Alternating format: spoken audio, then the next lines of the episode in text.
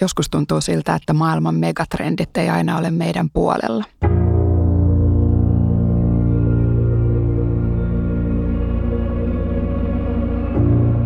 Ilmasto lämpenee. Pohjoisilla alueilla se lietsoo kiistaa napa-alueista. Sen sulavan jään alla olevista rikkauksista käydään nyt kilpajuoksua.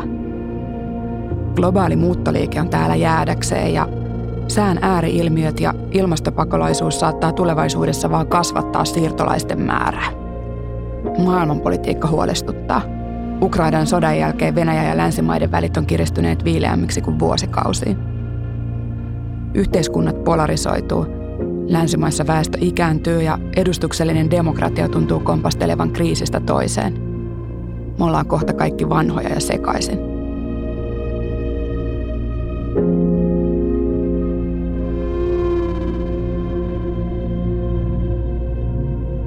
Näiden kaikkien maailmaa ravistelevien suurten ilmiöiden keskellä ihmisten, eri ryhmien ja kulttuurien pitäisi vielä yrittää elää lähekkäin, ymmärtää toisiaan, keskustella keskenään ja rakentaa yhteisyyttä erilaisista taustoista, kielistä ja arvomaailmasta huolimatta. Pitäisi yrittää olla hyvä naapuri.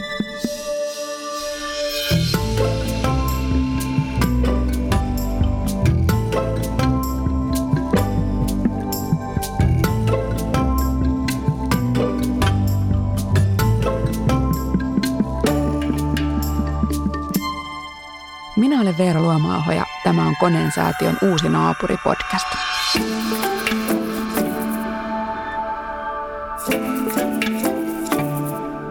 Tämän ensimmäisen jakson aihe on naapurien dialogi. Samaan aikaan kun maailma muuttuu yhä mutkikkaammaksi, niin miksi me ihmiset tunnutaan käpertyvän vaan syvemmälle omiin kupliimme? Ja miten tiede ja tutkimus voisi meitä auttaa?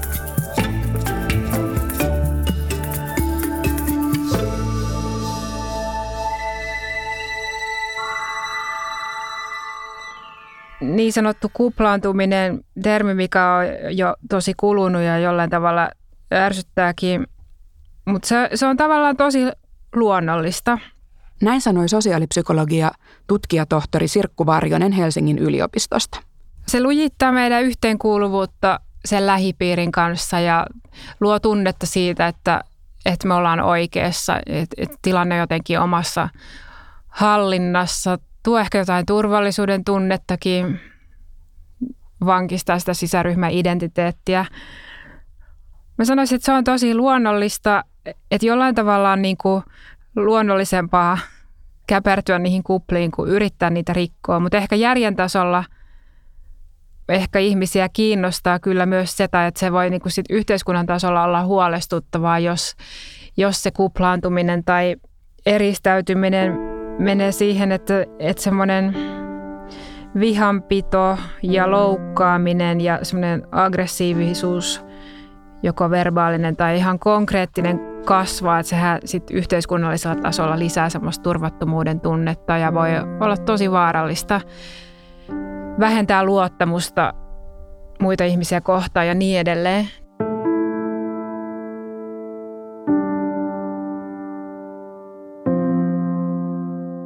Parjosen ajatus on oikeastaan aika armollinen. Kuplat on meille tavallaan luonnollisia ja niistä ulospyrkiminen vaatii vaivaa ja tietoisia tekoja. Halua kuunnella muita ja haastaa ihan oikeasti omia ajatuksia ja olla pääsmäröimättä. Meidän semmoinen alustava havainto siitä, että, että ihmiset on aika lailla käpertyneitä samanmielisten seuraa ja ehkä ahdistuneita yleisestä ilmapiiristä tämän asian ympärillä.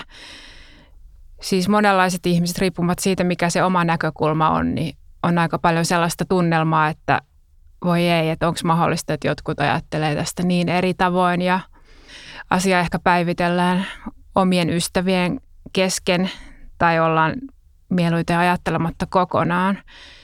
Tai sellaista näkee vaikka sosiaalisessa mediassa, että aletaan rakentaa sitä omaa yhteenkuuluvuutta – ja omaa oikeamielisyyttä pilkkaamalla muita ihmisiä. Siis ei välttämättä heidän mielipiteitään, mielipiteitähän on ok kritisoida, mutta että aletaan sellainen naureskella kokonaisille väestön osille tai oletetuille väestön osille, niin jos kyse on vaikkapa niin sanotusta suvaitsevaisesta ihmisestä, joka naureskelee jollekin ahdasmielisille näkemyksille tai käsityksille, jotka hänen mielestään ahdasmielisiä, niin se on mun mielestä todella, todella nurinkurista, koska siitä ei voi seurata mitään hyvää, ainakaan jos se oma pointti on, että toivottaisiin, että joku avarakatseisuus Suomessa lisääntyisi. Eli kuplasta ulos pääseminen tuntuu aika vaikealta. Mutta samaan aikaan se on tosi tärkeää, koska toimivat yhteiskunnat rakentuu ihmisten luottamukselle ja haluttomuus kuunnella siis murentaa sitä ja se voi olla monella tavalla vaarallista. Siksi Sirkku Varjonenkin vetää tämän monitieteellisen työryhmänsä kanssa koneen säätiön rahoittamaa puhekuplaprojektia, jonka tarkoituksena on puhua esimerkiksi maahanmuutosta ja kulttuurien kohtaamisesta tavalla, joka ei pyri yksimielisyyteen, mutta se tahtoo purkaa rajalinjoja ja tuottaa epätodennäköisiä, mutta tasavertaisia kohtaamisia. Me nähdään tässä kolme telttaa, joissa jokaisessa on ihminen sisällä pitämässä vastaanottoa. Ensimmäisessä teltassa on mahdollisuus purkaa maahanmuuttoon liittyviä tunteita, olipa ne ihan minkälaisia tahansa. Ja ne kirjataan ylös ja sitten on mahdollista myös muovata ne savesta tai massasta johonkin muotoon. Toisessa teltassa on mahdollisuus kokea hetki rauhaa ja rentoutua muun muassa kosketuksen ja äänen avulla. Ja kolmannessa teltassa kohdutaan tulevaisuus. Siellä on vastaanottamassa ennustaja ja visioidaan, mitä tulevaisuudessa tulee tapahtumaan. Mikä näistä on ollut siis niin suosituin? No ehkä toi ennustaja, mutta kyllä näissä kaikissa on käynyt ihmisiä. Tässä on ollut siis mahdollista käydä joko yhdessä tai useammassa. Että ei ne juuri tyhjillä ole ollut, vaikka tässä hirveästi ihmisiä ohi edes kulkenutkaan sateisena päivänä. Ei se ole kukaan ihan lyhyesti. Projektin puhekuplatapahtumat viedään aina epätyypillisten yleisöjen luo, kuten nyt siis paikka helsinkiläisiin lähiöbaareihin tai Kontulan elektronisen musiikin festivaaleille. Tässä kaikki lähti liikkeelle sellaisesta, että ystäväni Pertti Ylikojola, joka on tuottaja ja Kontula-aktiivi, törmättiin kerran näyttelyavajaissa ja hän kysyi, että etkö saa maahanmuuton tutkija. Ja eikö se ole vähän sillä tavalla, että tutkijat keskenään ne pohditte asioita yliopistolla tai omien kavereideni kanssa, että oletteko te ikinä edes käynyt Kontulassa, joka on Suomen monikulttuurisin lähiö. Ja mä sanoin, että noin se vähän on. Ja Pertti ehdotti, että miten että hän on järjestämässä sinne semmoista tapahtumasarjaa, että entä jos kokoaisit vaikkapa tutkijaa kollegoites kanssa jonkun ryhmän ja pitäisitte siellä yhden tai kaksi tilaisuutta, vaikka keskustelutilaisuutta, että näkisitte vähän erilaista ympäristöä, ehkä kohtaisitte erilaisia ihmisiä. Ja mä otin haasteen vastaan ja siitä tämä lähti tämä puhekuplaprojekti, joka pian kasvoi sitten taiteen tekijöiden ja yhteiskuntatieteilijöiden ja kaupunkiaktiivi Pertin yhteistyön ympärille.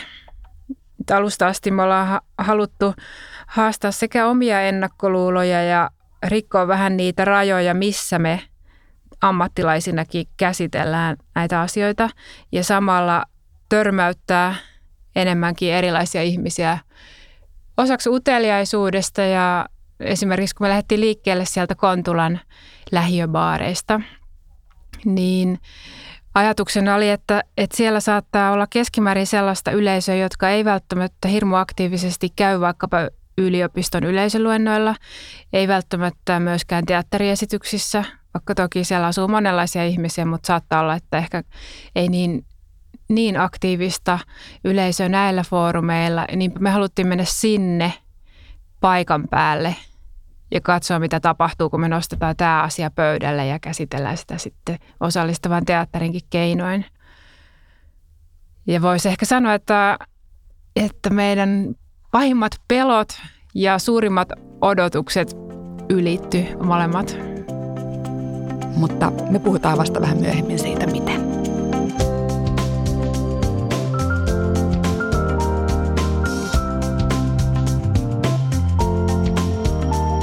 Tässä podcastissa me nimittäin puhutaan naapureista ja ihan ensin meidän pitäisi varmaan määritellä, mitä naapuruus nykyään edes tarkoittaa.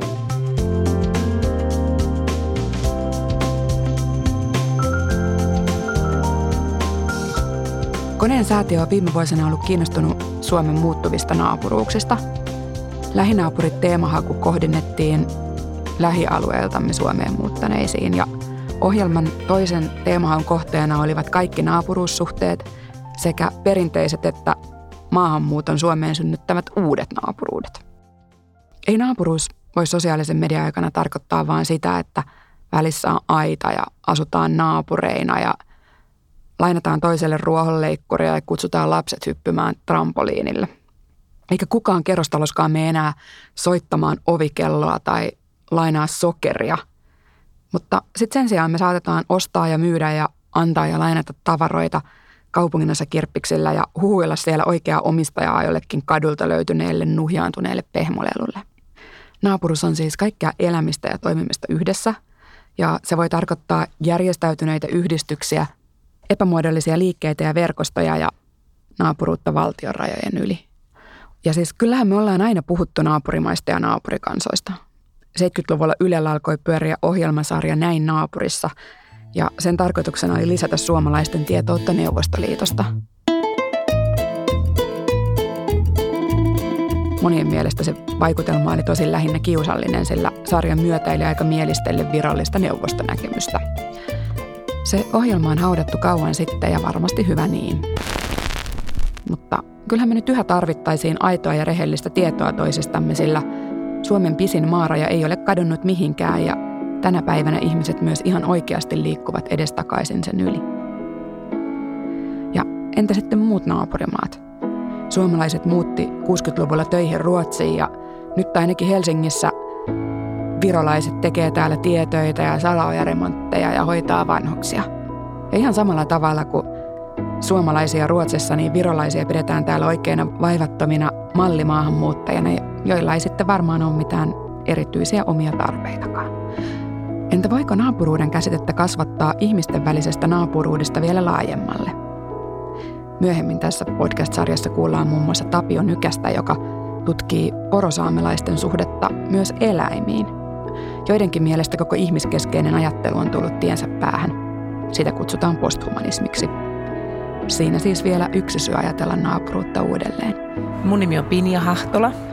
Mä huomasin, että toi kyltti jossa lukee, että purat tunteesi maahanmuutosta, niin oli ehkä semmoinen, että monet, mä kuulin, että monet tuossa teltan ulkopuolella sanoivat, että kyllä he mieluusti voi kertoa, että ei halua tuonne teltan sisälle tulla. Ja sitten mä ajattelin, että mä, mun kannalta on ehkä hyvä, että mä vähän rautan tuota telttaa ja näytän, että täällä on he, ihan tämmöinen lempeä vastaanottavainen ihminen sisällä, että tänne voi kyllä tulla. Se heti vähän auttoi, että mä huomasin, että mun kannattaa pitää toi, toi tuota teltan ovi silleen vähän raollaan ja näyttää naamaani täältä, että ihmiset uskaltaa tulla. Siis ilmeisesti tämä on ollut sellainen, että vaikka sitten tänne ei ole ehkä uskaltanut tulla niin herkästi kuin noihin toisiin telttoihin, niin ymmärsikö mä oikein, että täällä ihmiset on jutellut aika kauan. Että tuntuu, että ihmiset istuvat aika pitkään purkamassa niitä tunteitaan.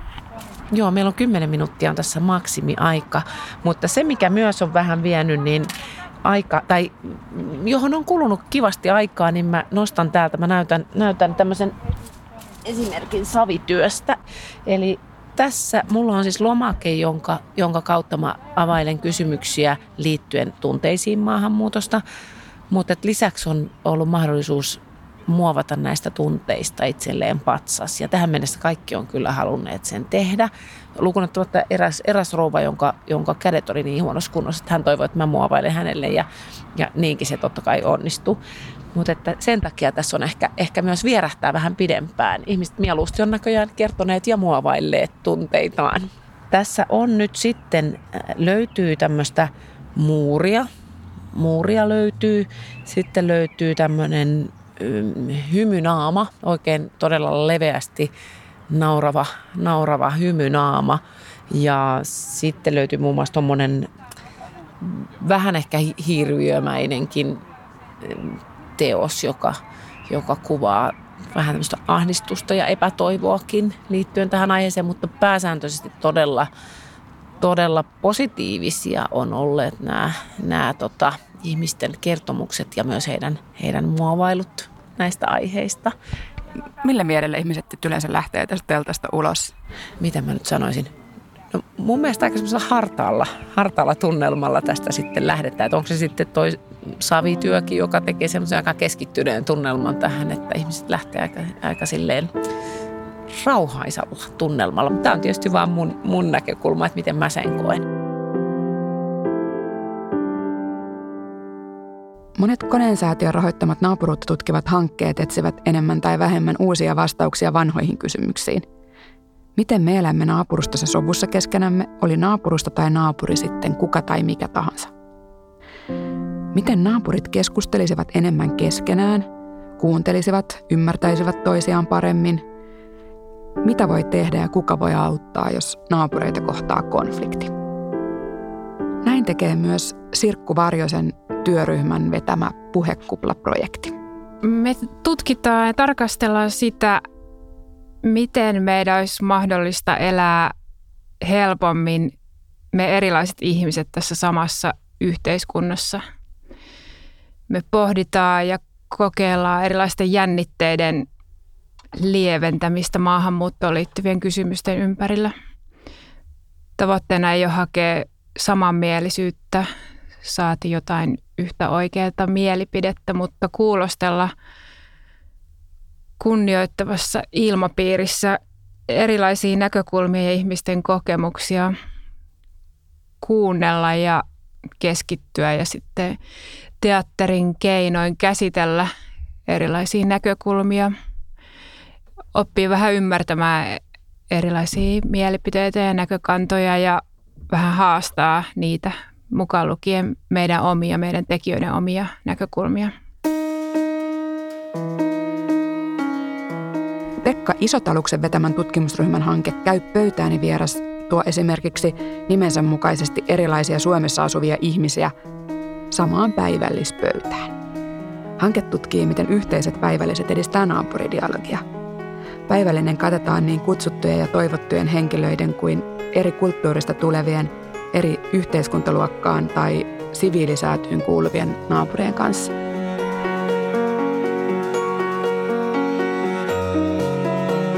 Dosentti Mikko Salmela vetämä työryhmä kerää aineistoa kahdesta kaikille Helsingin Jätkäsaaressa sijaitsevan sukupolvien korttelin asukkaille tarjottavasta harrasteryhmästä, nimittäin lukupiiristä ja tanssiryhmästä ja niistä kuvatuista videoista. Kirjallisuuden tutkija Riikka Rossi vetää Jätkäsaaressa lukupiiriä.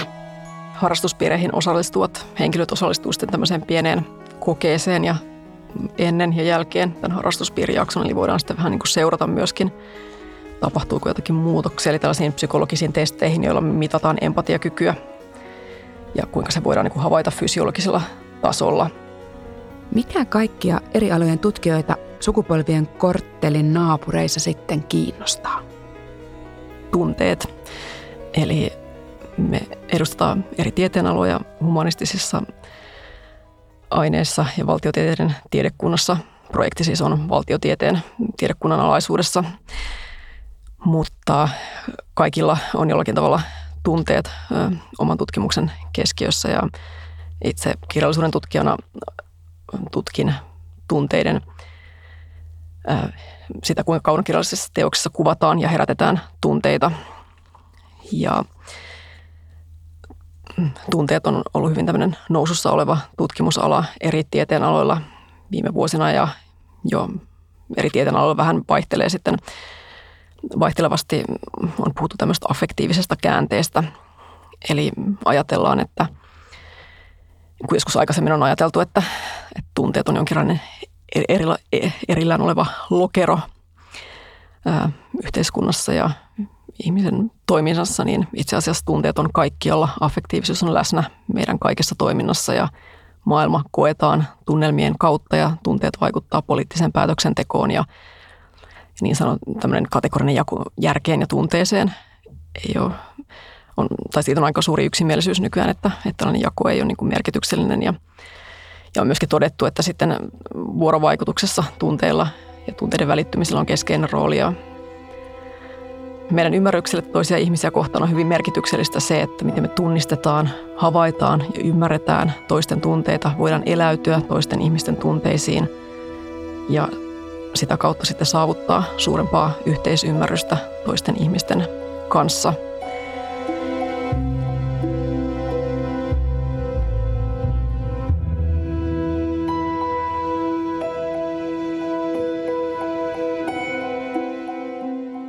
Taide on tunteiden tutkimuksessa hyvin mielenkiintoinen alue.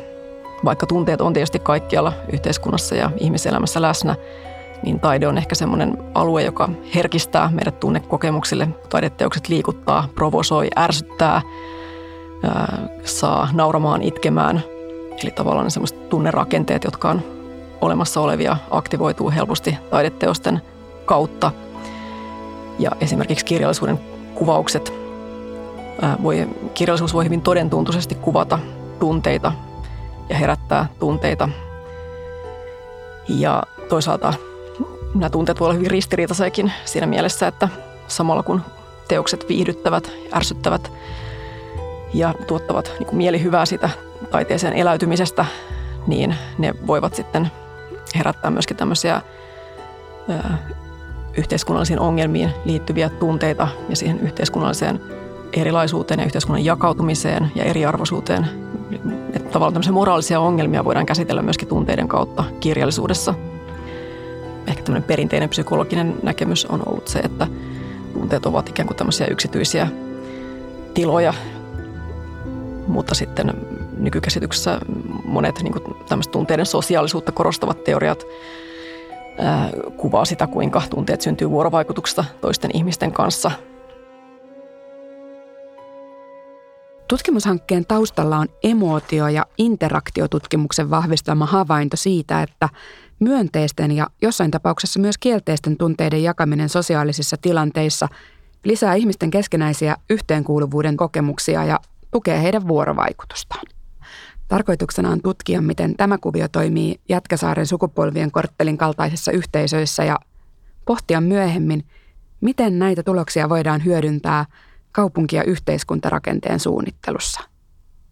Jos me ajatellaan niitä megatrendejä, mistä me tämän jakson alussa puhuttiin, niin jännitteet ei tule ainakaan lieventymään. Me siis tarvitaan tällaisia dialogeja ja tutkijat voi auttaa meitä luomaan sitä varten työkaluja. Hei, hetkinen, siis mitä siinä sitten kävi, kun Sirkku Varjosen tutkijaryhmä meni sinne lähiöbaariin puhumaan maahanmuutosta? No sillä tavalla, että niin kuin omien ennakkokäsitysten ja ennakkoluulojenkin pohjalta oli sellainen ajatus, että No minkälaista siellä on, että jos on vaikka humalaisia ihmisiä ja mahdollisesti ihmisiä, jotka suhtautuu kielteisesti maahanmuuttoon, että minkälaisia kommentteja sieltä tulee ja onko siellä tosi rasistisia kannanottoja ja kuinka meidät otetaan vastaan ja miten kireä ilmapiiri mahdollisesti on. Ja aluksihan se oli kireet, kun me mentiin sinne baariin ja kävi ilmi, että mikä on teemana, eli maahanmuutto – niin se ilmapiiri oli kourin tuntuvasti kiristynyt ja sieltä alkoi tulla kommentteja, kovaäänisiä kommentteja siitä, mikä kaikki on vielä maahanmuutossa ja yksi mies esimerkiksi kommentoi, että kaikki maahanmuuttajat on ongelmajätettä.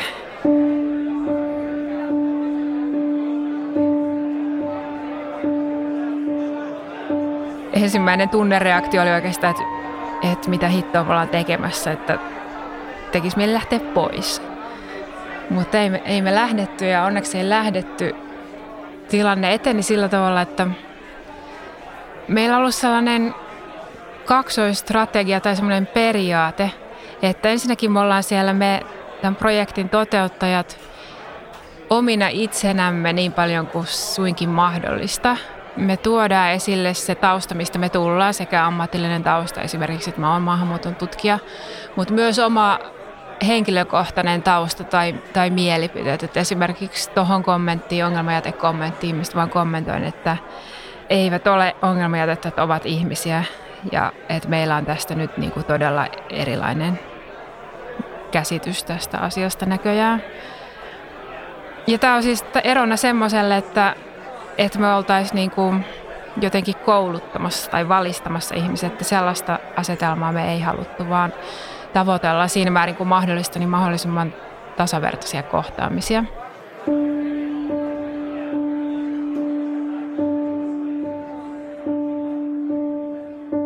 No se jatkui sillä tavalla, että, että sen jälkeen tuli muitakin kriittisiä kommentteja. Sitten me kuulosteltiin, niin vedettiin henkeä ja kysyttiin, että miksi ajattelet näin. Ja kerro lisää, kun ihmiset kertovat vaikka jostakin ongelmatilanteista tai, tai rikollisuudesta. Ja sen sijaan, että oltaisiin jollakin tavalla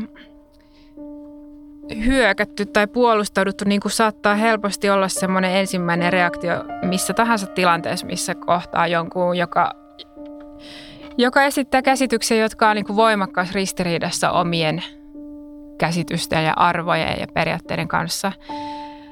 Mutta nyt kerta idea oikeasti oli, että koitetaan niin kuin oppia itsekin maailmasta lisää ja koitetaan ymmärtää, että ei haeta samanmielisyyttä, mutta koitetaan ymmärtää, että miksi joku ehkä ajattelee hyvin eri tavalla kuin me. Niin me kysyttiin näitä kysymyksiä ja, ja kuunneltiin. Ja se oli aika hämmästyttävää huomata, miten se ilmapiiri, joka oli ollut tosi kireä ja sellainen sy- syttytysherkkä tai tulenarka, niin muuttuu nopeasti todella selvästi. Että tuli semmoinen rauhallisempi tunnelma. Ja sen jälkeen osa näiden ihmisten ystävistä, jotka oli esittänyt hyvin kärkkäitä kommentteja, rupesi tuomaan sitten vähän erilaisia näkökulmia, että joo, no ei se toisaalta ehkä ole ihan näinkään ja mulla on kyllä ollut toisaalta aika myönteisiäkin kokemuksia. Että siihen alkoi tulla enemmän semmoista kirjoa siihen keskusteluun.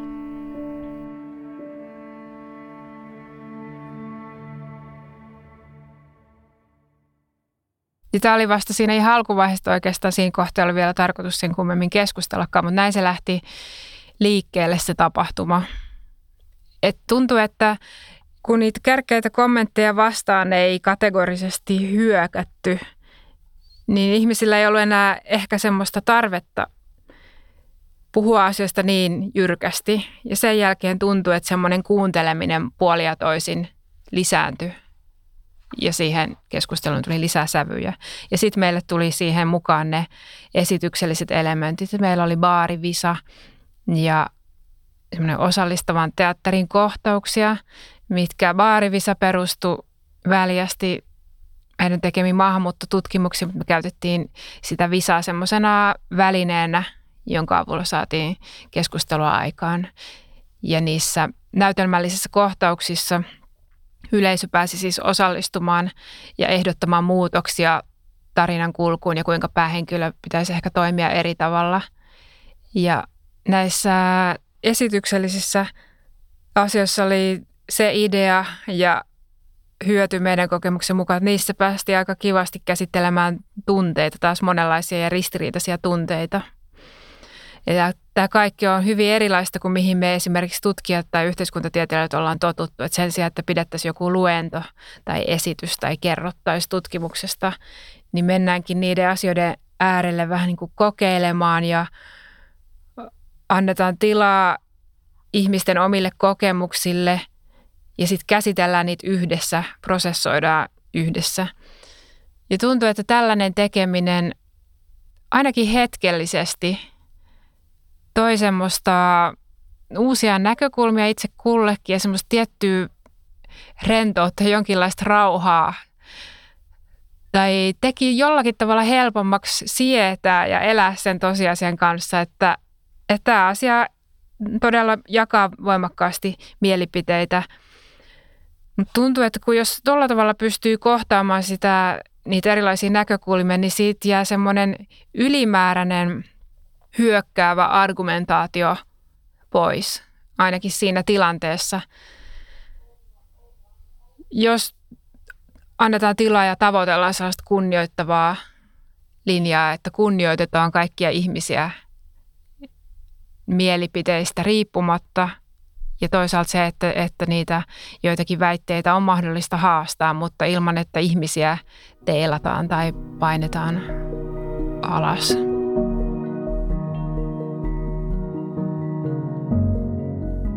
ainakin me ollaan saatu tosi innostunutta palautetta sekä ihmisiltä, jotka on osallistunut näihin meidän tapahtumiin, että ihmisiltä, jotka on kuullut tästä. tai innostunutta ja myönteistä palautetta. Ja näissä lähiöbaareissa asiakaskunta, joka on niin kuin tyypillisesti, ei pelkästään, mutta tyypillisesti koostunut ihmisistä, jotka, jotka on näiden baarien kanta-asiakkaita. Ja joista osa on saattanut olla tosiaan hyvinkin eri linjoilla vaikka meidän tekijöiden kanssa maahanmuuttokysymyksistä, niin hekin on antanut myönteistä ja lämmintä palautetta siitä, että me ollaan oltu kiinnostuneita heidän näkökulmistaan ja että me ollaan tultu sinne ja pidetty näitä tilaisuuksia. Että oikeastaan se positiivisen palautteen määrä on ollut aika häkellyttävääkin. Samaa sanoo moni näissä projekteissa aihetta käsitellyt tutkija. Kuplaantuminen on helppoa ja kuplaan olisi turvallista jäädä. Mutta silti ihmiset pyrkivät dialogiin kielimuureista, taloudellisista ja uskonnollisista eroista huolimatta. Kyllä mä näkisin, että ihmisillä on kiinnostusta myös hakea keskusteluyhteyttä, ymmärtää oikeasti ja niin kuin lieventää semmoisia jännitteitä –